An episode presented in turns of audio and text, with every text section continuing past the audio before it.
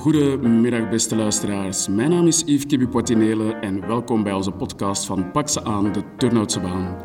Velen onder jullie hebben hoogstwaarschijnlijk al wel eens van ons gehoord via enkele ludieke acties die we dit en vorig jaar aan en rond de Turnhoutsebaan gedaan hebben.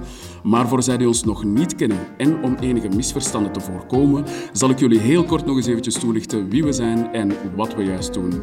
Pak ze aan, de Turnhoutsebaan is een burgerinitiatief dat uit liefde voor de Turnhoutsebaan weegt op het mobiliteitsbeleid met ludieke en creatieve acties, maar ook met planmatige brainstorm-sessies. Pak ze aan, de Turnhoutsebaan blijft de druk op het beleid opdrijven, zodat de Turnhoutsebaan hopelijk in de snelle toekomst er meer uit komt te zien als een gezellige en veilige winkelstraat met een stadsvriendelijke mobiliteit waar veel plaats is voor beleving en ontmoeting en waar handeldrijven slim mogelijk gemaakt wordt.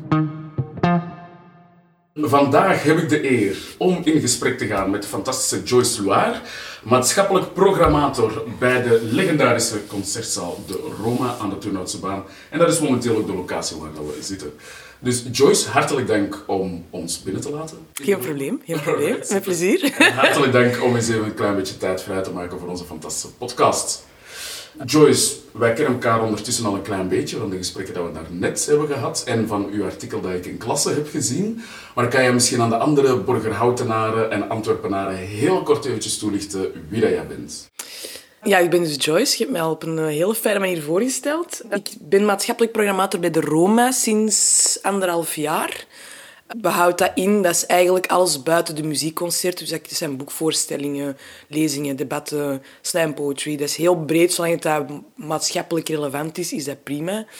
Het is een heel fijne job met veel mogelijkheden en veel vrijheid. Maar sinds de corona zat dat op een lager pitje. Dus ik heb sinds september ook een nieuwe job erbij genomen. En 1 dag per week werk ik voor de hogeschool, AP Hogeschool, in de leraaropleiding. Daar ben ik werkplekbegeleider. Oké, super. Ja. Dus eigenlijk in uw tweede job komt ook het maatschappelijke aspect weer terug naar boven, zeg maar. Ja, best wel. Ja. Want je ziet natuurlijk wel, een onderwijs is een instelling die heel veel invloed heeft op de maatschappij. Een van de meest invloedrijke instellingen, denk ik. Omdat je echt kinderen klaarstoomt om af te geven en de wijde wereld in te sturen. Dus ik denk dat wel. En jij bent zelf Antwerpenaar? Ja, klopt. Jij hebt zelf in Borgerhout gewoond of woont daar nog steeds? Nee, ik woon nu ondertussen in Berchem. En ik heb wel 4 jaar in Borgerhout gewoond. En ik ben hier niet weggegaan omdat ik het hier niet leuk vond, absoluut niet. Want ik had hier een huis gekocht, hij is verbouwd, maar ik ben ondertussen gescheiden. En dan snel op zoek moeten gaan naar een nieuwe woonst. En dan was die nieuwe woonst in Berchem. Ja, oké. Okay. Ja. En waar juist in Borgerhout? Je moet de exacte straat en nummer niet zeggen natuurlijk, maar waar... Mijn telefoonnummer ook nog geven, dan alles stalkert. Die heb ik al ondertussen, dus dat is oké. Okay. Nee, dat was de Florastraat, dus... Ja, vlakbij de Roma. Aan het Krugerplein, zo in de buurt, Krugerplein. Inderdaad. Okay, Terloopplein. Ja. Oké, super. Heel fijne buurt, hè? Dus ik vind dat wel jammer dat ik daar niet meer woon. Ja. Vertel eens, hoe was die buurt? Want we horen natuurlijk het tegenwoordige Terloopplein, we krijgen daar eigenlijk enkel maar negatieve berichtgevingen van. Maar ik weet zelf ook als Borgerhoutenaar dat natuurlijk allemaal gekleurd en gekaderd is. Dus vertel eens, als iemand die daar zelf echt gewoond heeft, hoe was dat? Ja, dat is een hele levende... pittige buurt, er valt altijd wel iets te beleven. En uiteraard, ik ga niet ontkennen dat daar soms dingen mislopen. Maar langs de andere kant hebben we daar ook wel het andere extreme. Dat mensen extreem hartelijk en heel extreem fijn. En dat er heel veel samenhang is tussen de buren. Dus het verschil met Berchem bijvoorbeeld, is daar gebeuren geen akkefietjes. Maar je hebt ook niet het fijne van... buren die elkaar helpen en hartelijk begroeten. Wat zijn zo uw leukste herinneringen aan... Niet enkel het Terlooplijn, maar eigenlijk het hele Borgerhoutse bestaan, het district zelf? Leukste herinneringen. Maar dat is een heel persoonlijk ding, wat ik heel fijn vond. Ik ben eigenlijk leerkracht geweest. Dus ik heb 6 jaar les gegeven in de wereldreiziger. En mijn eerste klas was het 6e leerjaar. En dat was een redelijk pittige klas. Ik was net afgestudeerd, ik was 21. En er zaten ook kinderen bij van 14, die al 2 keer waren blijven zitten. Maar dat was een redelijk heftige klas. Dus ik heb wel zo... De eerste dagen ben ik echt zo naar huis gegaan van... Oh my god, what am I doing? Deze is te heftig. Maar uiteindelijk groeide daar wel in. En uiteindelijk was ik heel blij met die klas. En dat was een heel fijne band.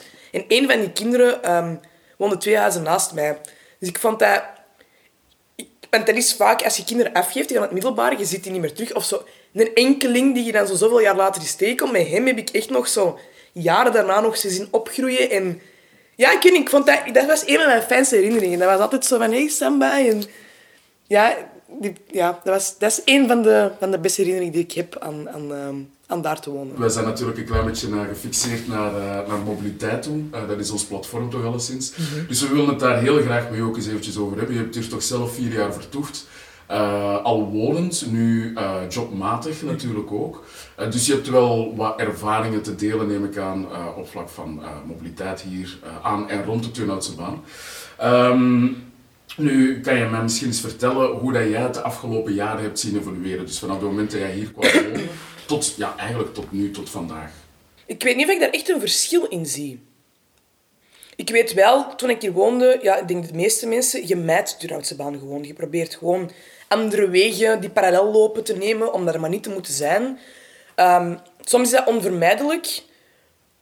En dat is gewoon vol een bak frustratie voor iedereen. Voor zowel handelaars als weggebruikers, voetgangers, fietsers, auto's. En dat is gewoon één bron van frustratie. Dat ademt frustratie. Maar ik zie niet echt een verschil. Ik weet niet waar je op bedoelt, dat het beter of slechter is geworden, maar voor mij is dat gewoon een hoop miserie. Ja, oké, dat is heel duidelijk. Waar dat ik naartoe wil is, er zijn in de loop der jaren verschillende werken geweest aan de Turnhoutsebaan. Dus de trams en de bussen in het midden, terwijl dat die in het begin aan de zijkanten lagen, eigenlijk links en rechts lagen.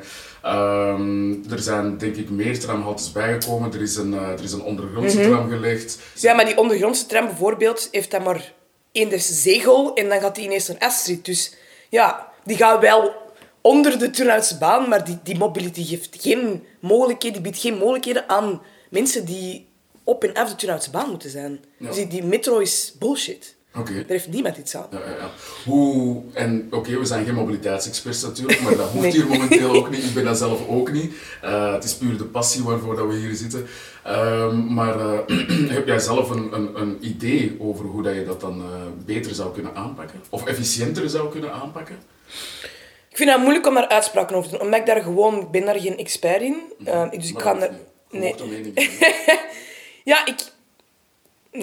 Ik denk gewoon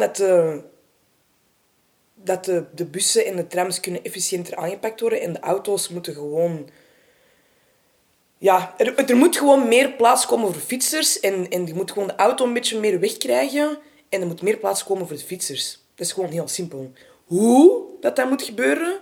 Ja, dat laat ik over aan mensen die daar know-how over hebben. Maar het is gewoon echt een ramp om te fietsen op de Turnhoutsebaan. Dat is gewoon... En ook voor auto's, hè, want ik snap ook wel, sommige mensen hebben een auto nodig. Hè? Maar dat is gewoon zo... Altijd fillen en dan dat dubbel parkeren. En dus dat is gewoon echt miserie. En het ding is... Ik ben nu aan het uitwerken, ik weet het. Maar door zelf... En ik heb vroeger ook een auto gehad, nu ondertussen niet meer. Omdat je gewoon mensen ziet die zich dubbel parkeren om de haverklap. Je bent dat op den duur zelf te doen. Je zegt gewoon zo van... Fuck it! Jij doet dat? Ah, wel, ik ook. Ik kan aan een bakje, ik zit met een auto hier. Dus dat is gewoon zo... Je ziet andere mensen dat doen. Dus dat is gewoon een soort van kettingreactie. En iedereen gewoon weet van... Fuck it! Ik misbruik de Turnhoutsebaan gewoon. Dus dat is gewoon zo een soep. Ik weet niet hoe het beter moet. Ik heb daar geen oplossing voor. Maar ik weet wel dat het beter moet. Dat punt waar je daar aanhaalde van de tramsporen onder de grond momenteel... en de 2 stations die er zijn eigenlijk... is super interessant. Aangezien dat de Koen Kennis een tijdje geleden had gezegd dat hem tegen 2023 de ondergrondse tramhalte van een Drink ook wilt gaan openstellen en die van de Pothoekstraat hoogstwaarschijnlijk ook. Nu, ik ga niet zeggen, ik denk wel dat er een bepaalde electorale strategie achter zit, aangezien dat 2024 verkiezingen zijn en N-VA niet zo sterk staat in Borgerhout. Maar denk jij dat dat een oplossing kan zijn of denk jij dat dat maar een pleister op de wonden gaat zijn? Dan zijn er 2 ondergrondse haltes bij. Ja, ik weet niet of het dan de oplossing is, maar het zal alleszins al beter zijn dan niks. Beter iets dan niets. Allee, daar ben ik wel van oordeel, want dat is gewoon... Het is gewoon echt een miserie dat je gewoon nu de metro niet kunt nemen als je dus op de Turnhoutsebaan moet zijn. Dus ik denk wel, het kan helpen, maar is het voldoende? Dat weet ik niet. No. Oké. Ça va. Nu, ja, jullie met De Roma, jullie zitten natuurlijk in een unieke positie hier. Mm-hmm. Unieke positie zoals heel veel handelaars, ik zal het zo zeggen, en concertzalen hier. Jullie hebben heel veel grote artiesten, toen dat de programmatie nog gaande was, hadden jullie heel veel grote artiesten. En die kwamen natuurlijk allemaal met een grote tourbussen aan. Hoe pakken jullie dat hier eigenlijk juist aan? Ja, in het verleden... Ja, soms die tourbussen gewoon hier in de Appelstraat, maar dat zorgde voor heel veel overlast. Dus de buren hebben geklaagd en daar hebben we ook echt wel naar geluisterd. Dus we hebben nu een deel afgehuurd aan de zomerfabriek, waar dat dus de tourbussen daar kunnen parkeren. En dan hebben wij eigenlijk zo'n soort van shuttles van daar naar hier om alles te vervoeren. Wij schakelen daar ofwel vrijwilligers voor in, of we doen het op een andere manier. Maar we hebben wel de buurt gehoord, ja. Waarin zo van, het is, want het zijn 's nachts nog inladen en dus dat is veel lawaai. Dus wij zijn zelf gaan zoeken naar oplossingen. En dat is een van de oplossingen die we voorzien. Dus hebben we dus een deel afhuren daar. En daar dus stationeren en dan daartussen vervoer voorzien. Ja. En dat is iets waar jij zelf ook mee moet programmeren of organiseren dan, die logistiek? Of dat nee. Op je schouders? Nee. En sowieso programmeer ik niet de grote muziekconcerten. En wij hebben ook wel... Ik heb fantastische collega's die dat coördineren, ja. Die daarin staan voor die productie. Ja. Wij hebben ook... Want dat zijn de tourbussen, maar wij hebben ook... Omdat er wel qua fietsen... We hebben heel veel fietsers. Gelukkig mensen die ook met de fiets komen naar De Roma... En dat stapelde zich voor de deur op, dus we hebben daar ook naar oplossingen moeten zoeken. Dus we hebben eigenlijk hier, een beetje verder op de Turnhoutsebaan, een bewaakte fietsenstalling voor tijdens de concerten. Echt? Ja. Waar dan? Ja, dat is tegenover ons kantoor. Ik weet niet, ik ken de nummer nu niet van buiten, maar dat is hier echt zo. 200 meter. Ik ben heel slecht in afmetingen. 200 meter verder. Okay. Hebben wij echt een... Huren wij een parking en die kunnen wij dan inzetten als fietsenstalling en die wordt bewaakt. Ik geloof echt wel in de kracht van burgers en burgerinitiatieven en samenwerkingen. Dus ik geloof daar sowieso in. Ik geloof ik denk dat dat meer moet gebeuren, dat mensen elkaar moeten gaan ondersteunen en samenwerking moeten gaan aangaan. Je moet niet blijven wachten, slaafs op hulp van bovenaf. Ik geloof wel dat wij als mensen elkaar kunnen helpen en zelfverbindingen aangaan om zo'n problemen op te lossen. Ja. Absoluut. Ja, want om daar even verder op in te gaan... het woord waar ik er net niet op kon komen, dat is eigenlijk deeleconomie. Mm-hmm. Dus ja, de poppycars, de birdsteps, mm-hmm. De velo-wagentjes. Je hebt zo nog andere velo-bedrijven ook. Privébedrijven dan hier in Antwerpen. Velo is van de stad zelf. De Cambio-wagens, zijn dat dingen waar dat we als burgers dan meer op kunnen inzetten? Als persoonlijke burgerplicht, ik zal het even zo zeggen, in de plaats van te wachten totdat de overheid zelf met fiscaal aantrekkelijke tarieven komt, bijvoorbeeld voor grote gezinnen, om een deelwagen te pakken in de plaats van een nieuwe wagen aan te kopen omdat ze niet meer in de lage emissiezone mogen? Ja, ik ben zelf een poppygebruiker. En in het verleden heb ik ook al een Cambio gehad. Mm-hmm. En sowieso ben ik daar voorstander van. Die deeleconomie, ik vind dat fantastisch. Maar omdat ik pak bijna altijd mijn fiets, is alleen maar in uitzonderlijke omstandigheden dat ik een auto gebruik. En dan valt dat mee. Dan is dat te betalen. Maar het is nog altijd duur om mensen te motiveren die nog regelmatig een auto nodig hebben om over te stappen naar zo'n systeem. En ik ben ook niet zo'n autohater. Hè? Mm-hmm. Mensen die een auto nodig hebben, ik snap dat wel. Dus ik heb daar ook geen oordeel over dat mensen regelmatig een auto gebruiken. Maar ik snap ook wel dat ze niet overstappen naar zo'n soort van deelsysteem. Omdat dat gewoon te duur wordt als je dat echt vaak nodig hebt. Want zo'n privé-initiatief als Poppy, dat blijft natuurlijk een privébedrijf. En die wil ook gewoon een winst maken. Dus inderdaad, we moeten zoeken naar... Ofwel de overheid moet dat gaan opzetten. Dat interessant wordt, zo die deeleconomie. Ofwel moeten we gewoon het zelf gaan beginnen doen. In Gent hebben ze het circulatieplan. Dat is een jaar geleden, 2 jaar geleden in voege getreden. Er was heel veel commotie rond. De eerste paar maanden werkte het niet en het werd volledig vergruist eigenlijk. Maar nu merken de bewoners en zelfs ook de handelaars dat het eigenlijk enkel maar positieve gevolgen heeft voor de leefbaarheid alleszins in Gent. Denk jij dat mogelijk zou zijn in een stad als Antwerpen? Tuurlijk is dat mogelijk. Ja. Maar mensen zijn bang van verandering. 100%. Dat is het ding. Mensen zijn altijd zo van, dat gaat niet en nee. En, ja, en mensen zijn bang. Allee, dat gaat niet alleen over mobiliteit, maar angst is zo'n slechte raadgever. Dat houdt u tegen in zoveel nieuwe ideeën, nieuwe plannen. En dat is iets waar wij als mens vanaf moeten. Dat is die angst voor nieuwe dingen te proberen. En we blijven vasthouden aan het oude. Dus dat is heel makkelijk om zo'n plan af te schieten. Om echt te zeggen, nee, dat gaat niet. Nee, dat is echt geen optie. En je kunt 1000 redenen bedenken waarom dat geen optie is. Maar if you don't try, then you don't know. Dus dat is... En dat zie je nu inderdaad bij Gent. In het begin waren die mensen ook zo van, oef, nee, dat gaat niet lukken. En nu zijn die zo van, dat is gewoon een kwestie van een beetje wennen.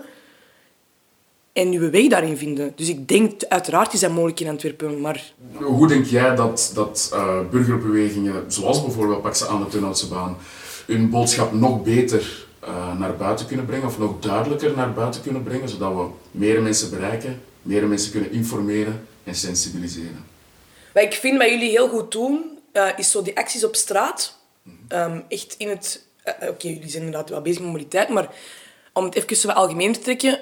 Social media is een heel krachtig middel dat heel vaak wordt ingezet door organisaties, maar ook burgerinitiatieven. Maar dat is ook wel een beetje een soort van valkuil. Ik merk dat ook door alleen in te zetten op social media. Je bereikt alleen de mensen die daar voor openstaan. In de zin van, je krijgt geen andere mening meer te zien. Ik kan perfect andere meningen buitensluiten op mijn social media. Ook omdat dat een soort van... een algoritme is dat erachter zit, dat je dus alleen maar krijgt te zien waar je interesseert. Dus ik word niet meer geconfronteerd, of zeer weinig, of je moet daar actief naar op zoek gaan, naar mensen die een andere mening hebben of een andere visie. En dat is een beetje de valkuil van social media. En daarom denk je dat dat niet slim is om alleen maar daarop in te zetten. Want je bereikt niet de mensen die dat niet willen zien of niet willen weten. En ik denk door op straat te gaan... dat je dus echt letterlijk mensen kunt vangen en kunt overtuigen en een beetje die angst kunt wegnemen en informeren. Dus dat is denk ik wat jullie sowieso al keigoed doen. Heb jij het gevoel dat lokale overheden ook hier naar ons luisteren? Buren, burgerinitiatieven, verenigingen, op vlak van problematiek? Ik ben heel wantrouwig tegenover politiek.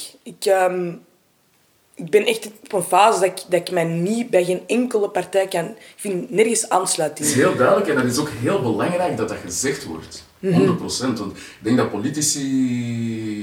menige politici toch niet echt die feeling hebben met de mensen en ook niet zo'n mening vaak te horen krijgen. Dus dat mag uitgesproken worden.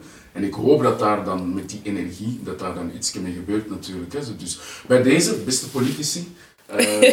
Ik geloof niet meer in jullie. Punt 1, punt 2, luister naar de deur. Ja, en dat is jammer. En dat is hetzelfde met... En dat is nu even een zij-uitstapje, maar...